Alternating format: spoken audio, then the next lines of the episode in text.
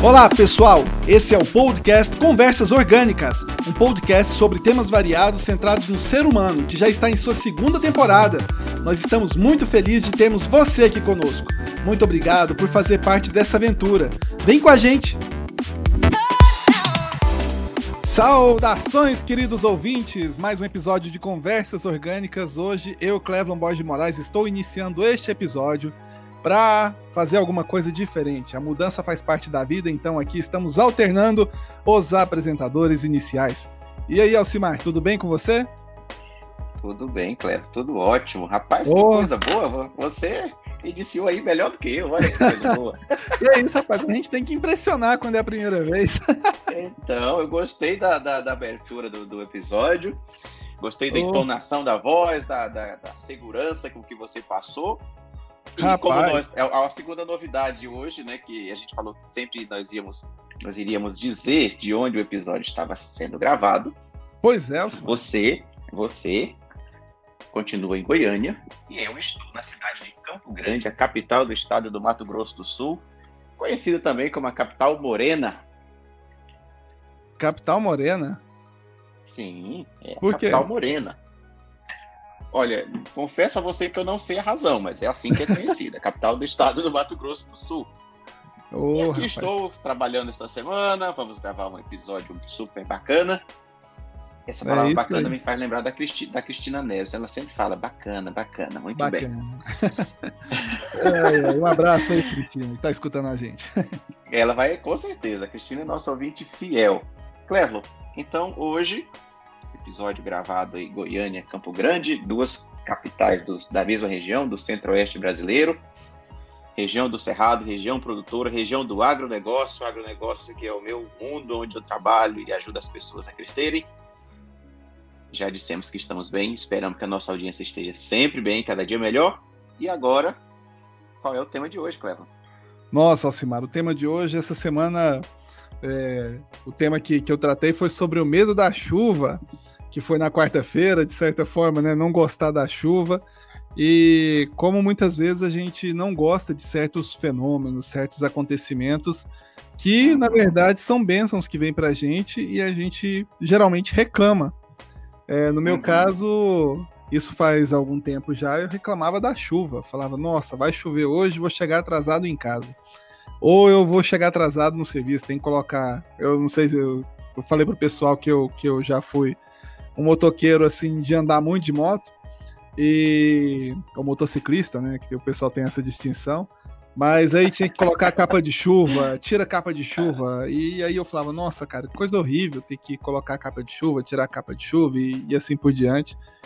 Mas depois que você começa a reparar como o clima fica bom, vem aquele cheirinho da terra de chuva, é, você vê que isso aí é, é, é quase que uma necessidade né, para a produção de alimentos no mundo, tirando as áreas onde tem irrigação, mas é, teve áreas aqui no Brasil que foram muito transformadas por irrigação, principalmente ali, é, se não me engano, ali no, no, sul, no sudoeste da Bahia, acho que foi, né, que teve pessoal do sul foi para do, do, da nossa região do Brasil lá do sul foi para essa região aí da, da Bahia e uhum. através da irrigação conseguiu transformar e tal, mas a chuva ainda para muitos lugares continua sendo muito importante para a produção de alimentos.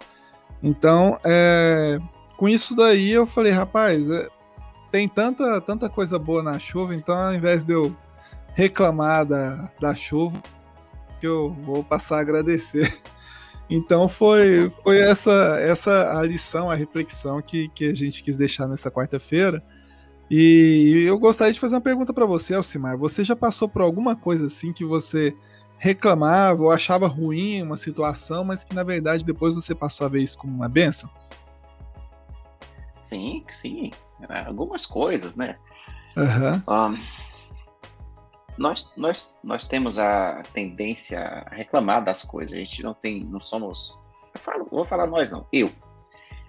Eu uh, tinha o hábito, a mania, sei lá, de reclamar das coisas. Hoje eu reclamo de muito pouca coisa. E quando eu percebo que eu estou começando a reclamar, eu imediatamente paro, porque eu tenho muito, eu só tenho a agradecer.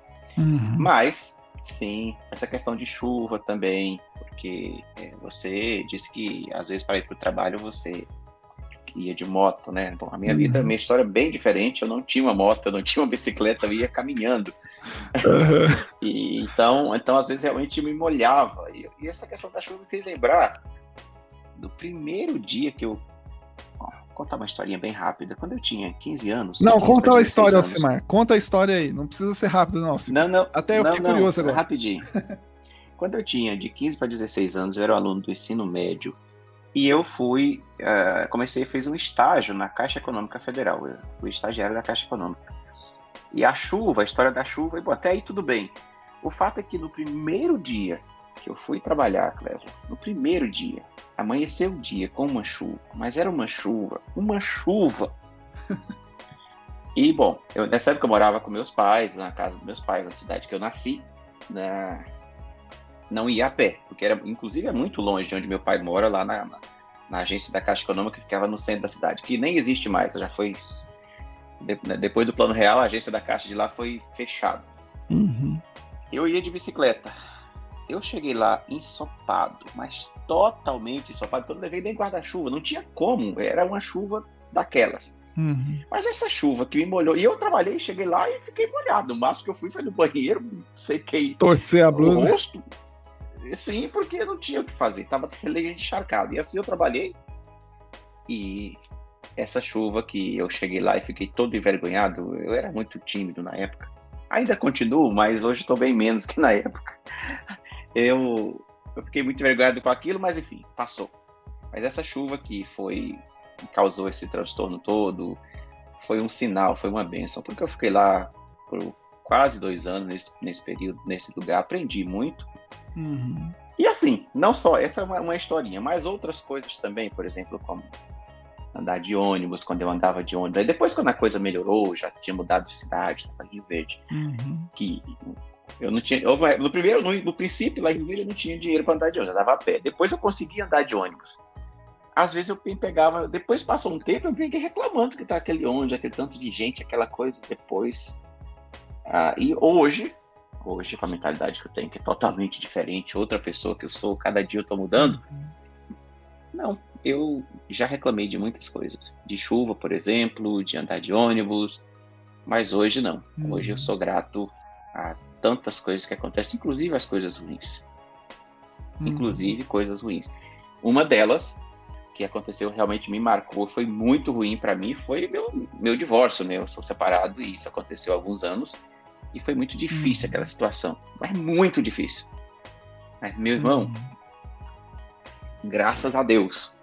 E aí, esse acontecimento que passou na, há alguns anos, eu hoje sou um cara tão mais forte, tão mais maduro, totalmente diferente. Então, é, são exemplos. Eu usei exemplos pessoais, uhum. mas poderia falar de outras coisas. E sim, há muitas coisas que eu reclamei e que hoje eu percebo que foram bênçãos. E a chuva é uma delas. Você falou que Existe sim, falando da agricultura, da irrigação e tal, existe tudo isso. Uhum.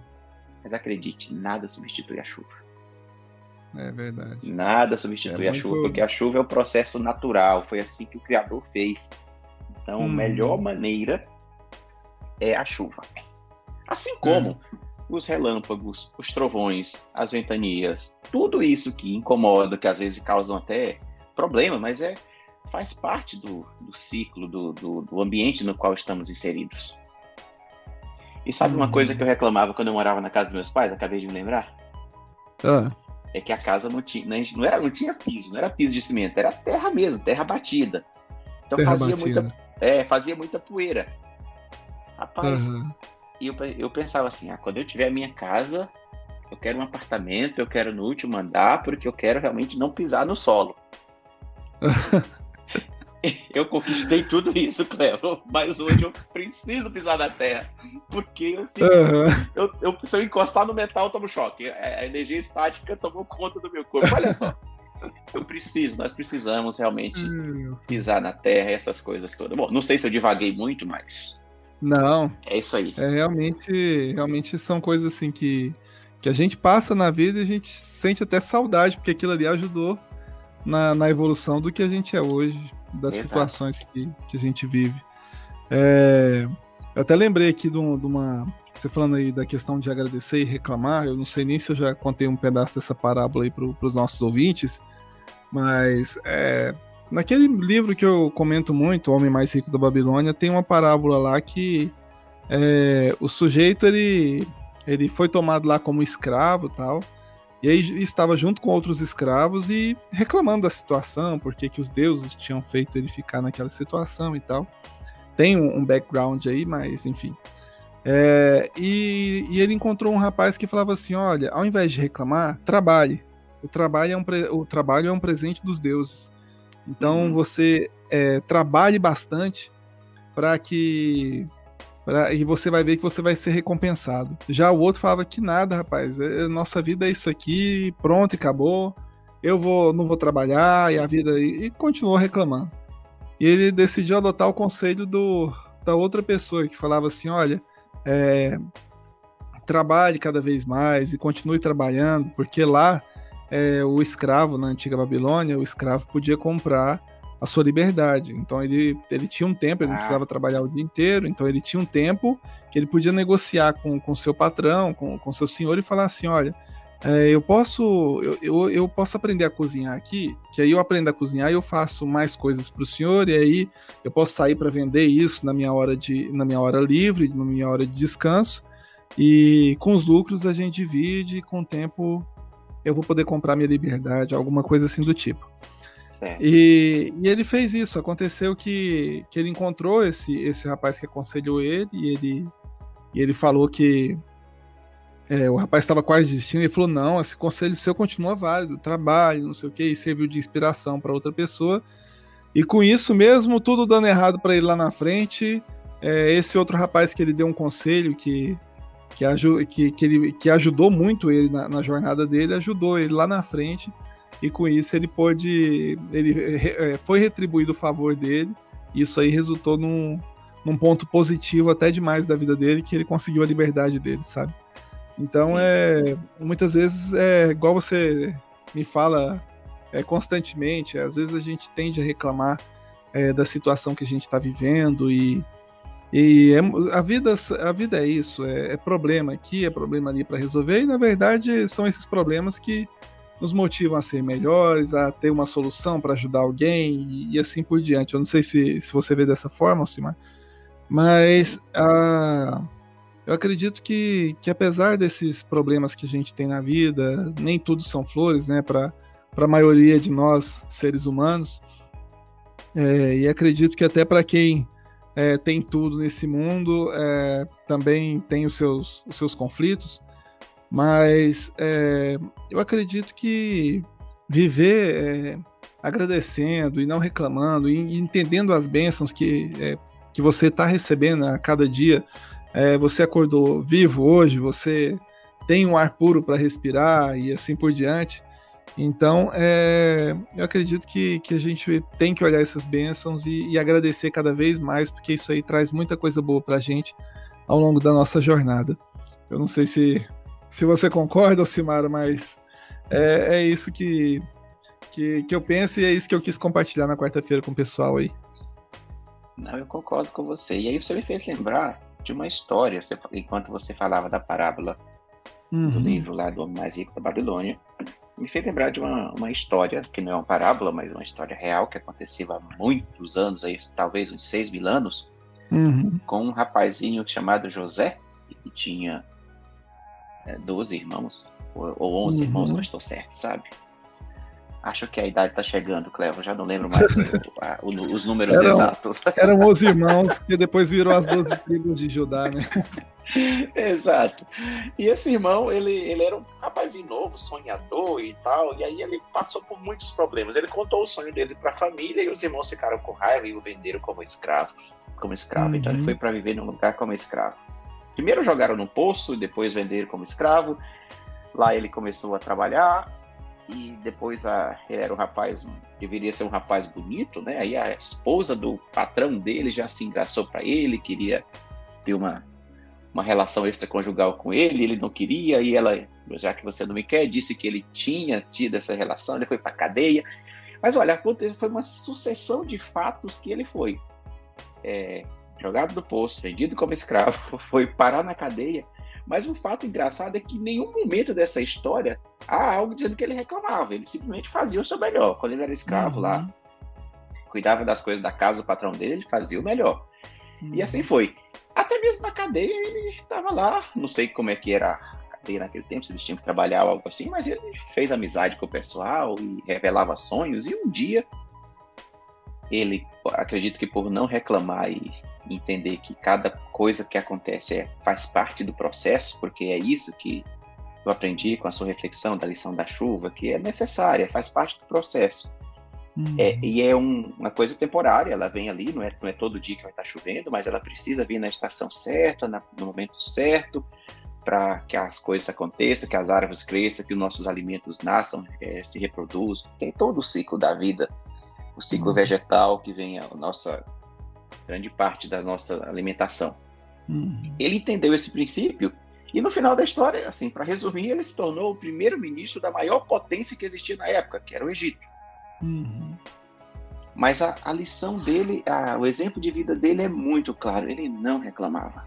Uhum. Não há nenhum relato que ele reclamasse. Ele simplesmente sabia e talvez ele, provavelmente ele tinha tanta confiança nele mesmo uhum. que aquele sonho que ele teve um dia ia se realizar, e essa história aí. É, muita gente deve saber que a história de José do Egito está na Bíblia, no livro de Gênesis, uh, mas acredito que o princípio que tem que eu posso extrair dessa história é a mesma, a mesma lição da chuva. Uhum. A chuva que nos molha em um dia é necessária para que tenhamos alimento no outro. É. O sol que às vezes nos, nos faz suar, é, o sol escaldante também é necessário, porque precisa chuva, precisa sol, precisa vento, uhum. precisa todo um ciclo que o nosso planeta realiza. E aí, para que exista e tenhamos vida. A uhum. vida é resultado disso. É resultado da chuva, do sol, do vento e de todos os fenômenos naturais que temos, inclusive, inclusive coisas que não são agradáveis, os desastres naturais que a gente fala, até isso eles são necessários. Graças a Deus, vivemos em um país abençoado, que não temos tsunamis, não temos uma série, não temos terremotos, não temos uma série de coisas, mas até isso eles são necessários, fazem parte do processo natural uhum. para que vivamos aqui. E outra coisa que eu queria finalizar já a minha participação aqui hoje é a questão da realidade distorcida, porque a vida não é perfeita. A perfeição da vida é, é, é, é realmente ela ser imperfeita. Uhum. E há uma realidade distorcida para uma geração jovem que temos aí de, de pessoas que pensam que existe um mundo perfeito, que existe um ser humano perfeito.